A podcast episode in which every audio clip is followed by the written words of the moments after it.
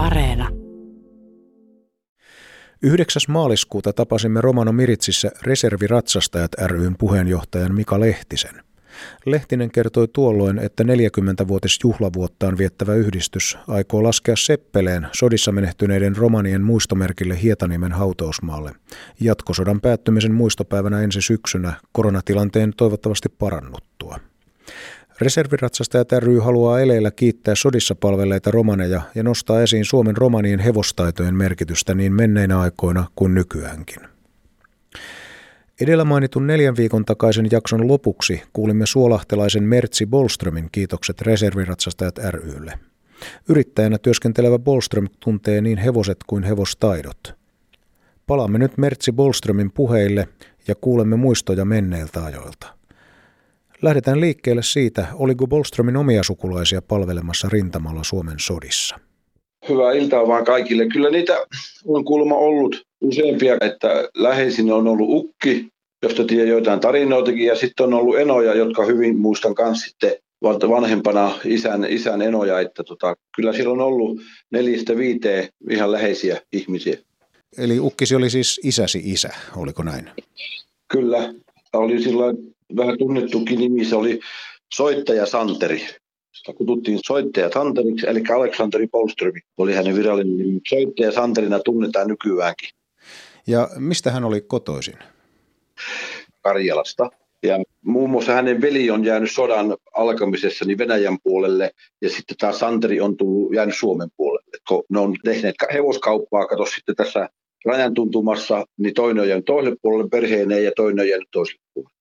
Että siinä Venäjän puolella tänä päivänäkin niin Ukin veljen perheitä, johon mulla ei ole kyllä mitään yhteyksiä, mutta on, on, on tota, siellä on hyvin läheistä porukkaa. Ukkisi oli rintamalla ratsukuriirina. Kyllä. Minkälainen tehtävä tuo hänen hommansa oli tarkemmin siellä? Eli sun pika lähetti sodan eturintama ja maanpuolustus, johon välillä molemmissa sodissa, talvisodassa että jatkosodassa. Viidestä kuuteen vuoteen, jota nämä Suomen sodat kesti, niin molemmissa ukki on palvellut. Hänen hommaansa kuului siis käytännössä hevosella viedä sieltä etu, eturintamasta sitten viestiä aina, kun tarvit tuli. Kyllä näin on ollut ja muun muassa sellainen kertomus on mun korviin kantautunut, kun se on sitten pimeällä eksynyt ja sitten tota, venäläisten siihen rintaman, siihen rintaman niin keskelle. Ja se on siinä loukkaantunut, kun on tulittaneet toisiaan ja se on jäänyt niin kuin todennäköisesti väärään paikkaan, väärään aikaan ja se on loukkaantunut siihen hevosen selkään. Ja sitten se hevonen on kuuleman mukaan, niin se on mennyt sen linjan läpi ja se ukko on niin kuin maannut sen hevosen päällä. Ja se on päässyt sen linjan läpi ja siellä toisessa päässä kuulemma sitten niin kuin havujen päälle kaatunut ja sinne nukahtanut. Ja sitten kun se on herännyt, niin siinä on ollut sitten joku, jokin alue, missä on ollut kaatuneita suomalaisia sotilaita. Ja se on siitä sitten aamulla herännyt. Ukki piti äärettömän tärkeänä, meitäkin kun opetti, niin kuinka hevostapaat käsitellään. Ja Mä muistan sellaisenkin asian, ukki sanoi, että hevosen päälle ei saa valehella. Et se oli, se oli niin semmoinen siis ääretön juttu, mä en tiedä oikein sen syvyyttä, mutta sitä piti niin äärettömänä asiana, että hevosen päälle ei saa valehella, koska se on puolustumaton eläin, se osaa, ei saa puoltaa itseä, koska osaa puhua, mutta ukki piti ja mä pidän henkilökohtaisesti hevosta erittäin viisaana eläimenä. Voisi melkein ilmaista näitä ihmisen läheinen ystävä. Tarkoittiko hän sillä sitten sitä, että se hevonen tavallaan tunnistaisi sen valheen mä oletan näin, koska se elämä on perustunut niin sen hevosen kanssa liikkumiseen paikasta toiseen. Ja nyt tässäkin, kun tässä kertomassa, mitä mä tuossa lyhyesti koitin kertoa, niin se hevonen on niin pelostanut uki. Se kertoman mukaan niin se on kupella roikkunut ja päässyt sen tulinjan läpi. Se kuvastaa hyvin sitä, että ratsastajan ja eläimen välinen ymmärrys pitää olla ikään kuin molemminpuolinen ja luottamus tietysti. Kyllä, se luottamus ennen kaikkea ja sitä se varmaan perustuu, kun se ukki on sanonut, että pojat, hevosen päälle ei saa valehella. Meilläkin kun on poikia kasvamassa, niin, niin jos, jos mä vaikka kysyn isänä, että käärittekö jalat tai lisäsittekö iltaruokinnan aikaan, niin veen.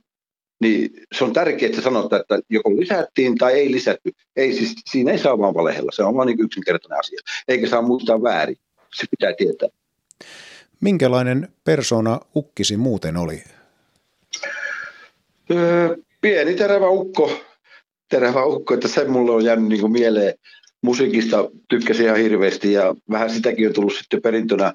Mulle ei kylläkään, mutta on paljon omaisia, kaikki soittaa jonkunlaista peliä. Ukki oli muun muassa sovan aikaa elättänyt ittiä ja se on päässyt sinne Kensartti-talolle, eli ne herrojen iltamiin soittamaan. Että selvisi sieltä sodasta. No sitten siellä oli muitakin sukunne miehiä, eli oliko niin, että isäsi Enoja? Kyllä, siellä Janne Plomerus on Miinalan kylästä kotosi nykyistä Karjilaa. Sitten veljekset Janne Plomerus ja Immanuel Plomerus. Sota-aikana otettiin taloista jopa kymmeniä tuhansia hevosia armeijan käyttöön. Onko sinulla tietoa, joutuivatko romanit luopumaan hevosistaan? Kyllä mulla tämmöinen tieto on, on että, että kun, silloin kun sota on julistettu, niin miehet kutsuttiin sotaa, niin myös heidän hevoset otettiin käyttöön. Ja naiset on kuulemma jäänyt useimmiten lasten ja kärryjen kanssa sitten pelkästään tielle, koska kotoja ei ole ollut. Että kyllä, kyllä ne on ottanut miehet ja hevoset. Miten siinä pärjättiin sitten, kun se kuitenkin se hevonen oli niin oleellinen myös perheen elämässä? Niin kuin jokainen ymmärtää, niin kärryjä ei kyllä naisväki vedä perässään ilman hevosta. Ei, onhan se ollut ihan kaameisi tilanne, kun on jääty lasten ja kärryjen kanssa ja kaiken omaisuuden kanssa, mitä kärry on mahtunut, ne on jääty tielle. Eli kyllä siinä valtaväestö on joutunut sitten varmaan monikin avittamaan. Näin siis Mertsi Bolström. Yrittäjälle maine on menestyksekkään yrittämisen ehto. Vilpillisyydellä ei ole pärjännyt ennen eikä pärjää nykyään. Bolström kertoo esimerkin omasta kokemuksestaan. Olen autokauppias ja muun muassa tänään ennakkotilanne tuli. Eli mä koin niin lajissaan syrjintää vähän, että onko tämä nyt tälleen, niin tämä tälleen. Niin mä sitten avasin tämän ajatuksen sille herrasväelle, joka oli multa autoa katsomassa, että kun me, niin kuin meillä ukki oli äärettömän niin rehellinen, ja nyt kun ei ole ollut asuntoja, niin se eläminen on niin perustunut siihen, että kun ne meni talosta taloon, eli se on ollut keskenäinen luottamus, niitä on ollut, mä en tiedä tarkkaan montako taloa niitä on ollut, missä ne on saanut niin majaa pitää, ja niitä on ollut eri paikkakunnilla. Niin se perustui siihen, että ukki auttoi isäntäväkeä ja mummo on auttanut emäntäväkeä. Eli kesäaikana pesivät talon mattoja ja talvisaikaa sitten jotain muuta. Ja ukki on kengittänyt talonväen hevoset ja huoltanut erittäin taitava ukko ollut hevosten kanssa hoillut hampaita ja sitten kengitellyt ja kaikkea tällaista. Et se luottamus on ollut siihen, että se on niin rehellistä se, se juttu. Eli se ei ole sitä, että otetaan vain ja viiää. Niin kuin monet kertomat kertoo, että joo, että niin kuin valtaväestö monet, monet sanoo, että jos, jos et ole kilttiä, niin mustalaiset tulee ja vie. Eli tämmöistä tarinaa on niin aikanaan jaettu kotona ja kerrottu lapsille, että mustalaiset tulee ja viepi, jos et ole kiltti. Eli mustalaisilla on pelotettu lapsia. Eli reilu peli kantaa sitten, olipa kyse yösijan pyytämisestä tai autokaupan tekemisestä. Kyllä, kyllä mä oon niin sitä, perustuu siihen, että se kieli siellä sitten ja sama se on ollut ukilla ja mummulla. Niillä on, niillä on monia taloja. Ukko oli taitava kengittäjä. Siitä kerrottiin, että jaa, nyt tulee soittaja Santten Sahankulla musiikkia ja ukko hoitaa hevoset ja kaikki on tyytyväisiä. Ainakin monet minun tuntemani romanit ovat hyvin isänmaallisia. Mistä sinä arvelisit tällaisen isänmaallisuuden johtuvan? No, täällä nyt eletty yli 500 vuotta jo Suomessa historian mukaan ja on, on, on tota, niin, merkintöjä, että joskus jo ensimmäisiä tummia Ruotsin vallan aikaa jo ollut. Että kyllä me, mä tunnen itteni aivan täysin suomalainen. Mä oon suomalainen mustalainen, jos nyt tälleen voi se ajatuksen ilmassa. Ja voisiko sitä kutsua kaksoisidentiteetiksi? Että mä oon, niin kuin, mä oon mustalainen ehdottomasti, en mä siitä ja se, että me kuulutaan niin Suomen valtaväestöön, jos mietitään tästä sotanäkökulmasta, niin siellä on ollut ääretön, mieletön määrä niin näitä mullakin läheisiä, ja sitten on ollut paljon muitakin tummia palvelusodassa, ihan, ihan niin täyspainoisesti, ihan samalla lailla kuin jonkun valkolaisen vanhemmat tai ukki. Tämä varmaan vähän liittyy tähän tämmöiseen laajempaan kysymykseen, mihin mä en osaa sillä sillä vastaan, mutta jos muuta henkilökohtaisesti kysytään, niin ehdottomasti minä olen suomalainen, että että jääkiekkokin aikanaan katsottiin, niin kyllä sitä Suomeen huijataan ja samalla lailla me tunnetaan sauna ja sipelyys ja makkara niin kuin valtaväestökin. Se on meille yhtä tärkeä juttu. Sitä mä oon vaan ihmetellyt monesti, että kuin Suomessa on niin, niin syvällä juurtunut tai tällainen, että mustalaiset tulee ja vie ja mustalaiset huijaa. Ei se on niin. Ihmiset huijaa. Mä voisin tähän loppuun ajaa tämmöisen ajatuksen, antaa, en tiedä onko sovellettu, mutta sanopahan nyt, saa mahdollisuuden. Kun ei toi luoja, ei se, se ei luonut mustalaisia tai valkolaisia tai tummia tai vaaleita, se loi vaan ihmisiä. Tämä, tämä olisi niin semmoinen tärkeä pohja, mistä ihmiset pitäisi niin tavataan uusia ihmisiä, niin kohdata se ihminen. Ei nähdä sitä värillisenä tai mustalaisena tai tummana tai vaaleina, vaan ihmisenä. Koska Jumalakin katsoo meitä vaan ihmisenä. Sitten meitä, niin kuin, meitähän syydetään sitten tekojen mukaan. Miten me käyttäydytään, niin siitä me tuomitaan. Näin mä se niin kuin. Näin meille totesi suolahtelainen yrittäjä Mertsi Bolström. Bolströmin mainitsemaan kaksoisidentiteettiin liittyy myös romanikielisten uutisten toinen pääaihe, eli ylihuomenna torstaina vietettävä kansainvälinen romanipäivä. Kuulemme, että sisäministeriö suosittaa yleistä liputusta päivän kunniaksi. Sitä ennen kuitenkin asiaa Romanifoorumin liittokokouksesta, jossa paketoitiin koronavuoden toimintakausi 2020. Suomen Romanifoorumin sääntömääräinen liittokokous pidettiin 26. maaliskuuta. Kokouksen puheenjohtajaksi valittu toiminnanjohtaja Allan Lindberg piti ajankohtaiskatsauksen Romanifoorumin toiminnasta. Päihde- ja vankilatyöstä vastaava työntekijä Miska Nyyman kertoi viime vuoden toiminnasta ja yhteistyökumppaneilta saadusta kiittävästä palautteesta. Kokous kuuli myös muun muassa Romanifoorumin roolista menestyksekkäässä Suojaton kampanjassa. Kokouksen sihteeri, verkostokoordinaattori Sanna Lindberg esitteli liiton tilinpäätöksen, jonka jälkeen kokous vahvisti tili- ja vastuuvapauden edelliselle hallitukselle ja toimihenkilöille. Romanifoorumin hallitukseen valittiin uusina jäsenenä Marita Mäntyniemi Koivisto Jalasjärveltä ja Janne Blomerus Mikkelistä. Sisäministeriö on määrännyt valtion virastot ja laitokset liputtamaan 8. huhtikuuta romanien kansallispäivän kunniaksi. Liputus tapahtuu Suomen lipulla, mutta mikäli käytettävissä on useampi lippusalko, voidaan Suomen lipun rinnalle nostaa myös romanilippu. Erikoissuunnittelija Aino Tuovinen sisäministeriöstä kertoo, että ennen liputuksesta päättämistä asiassa kuultiin valtakunnallista romaniasian neuvottelukuntaa, joka piti esitystä myönteisenä. Lippu nostetaan romanipäivänä salkoon kello kahdeksan ja lasketaan auringon laskiessa tai viimeistään kello 21.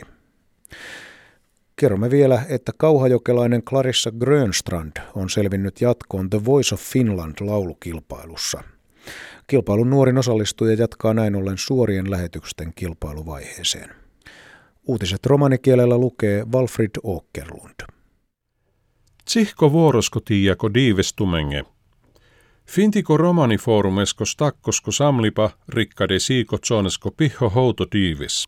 Samlibosko praaluno rakkipos kiiroske velkade Allan Lindberges. Jo rakkadas so kunjula akadiives douva forumeske. Trampengo ta pannibosko buttiposkiiro miska Nyman rakkadas siiko perehesko buttiatta ta zetano buttiposkiirengo tsihko paaluno rakkibosta. Aro samlipak hunle niina romani forumesko tsihko tseripa aro uutan siila kampanjos. Samlibosko sekretorissa Anna Lindbergis sikadas stakkesko siiko perehesko louvengo fanubosta. Ta dolesko paalal dola samlibosko lenda jora de doles ta diine pirro ahiba siiko falliboske ta puttipos kiirenge. Arodoi fallipa velka de neve lenka de Marita Mäntyniemi Koivisto Jalajärveskö Foorosta tai Janne Plomerus Mikkelisko Foorosta. Arruno ministeriöhin pihadast hemmesko ofisia ta instituutten tetsuven kaalengo flaaka apre aro akatsonesko ohtato diives kaalengo internationaalo diivesko kaal. Dovahin fintiko flaaka pidolesko neer lahatsuen niina kaalengo internationaalo flaaka. Spesiaalo plaaniposkiri Aino Tuovinen arruno ministeriötä penias te vaakos joon kunlet haanesko romano saakengo rakkiposkos kokkako tenkipa dotta. Dola rikkade douva plaanipa tsihkas. Flaaka apravaha aro kaalengo diives kamana ohta, tatsuvaha teele kvellako diives kamana enja. Clarissa Grönstrand aro kauhajoki, leppudas aro tiljipate Voice of Finland, jampiposko fendibosko freestipa. Frestiposko koni terni de frestipos kiiri kaan aro Gido farapa. Saara Latso Tumenge, ahen deuleha.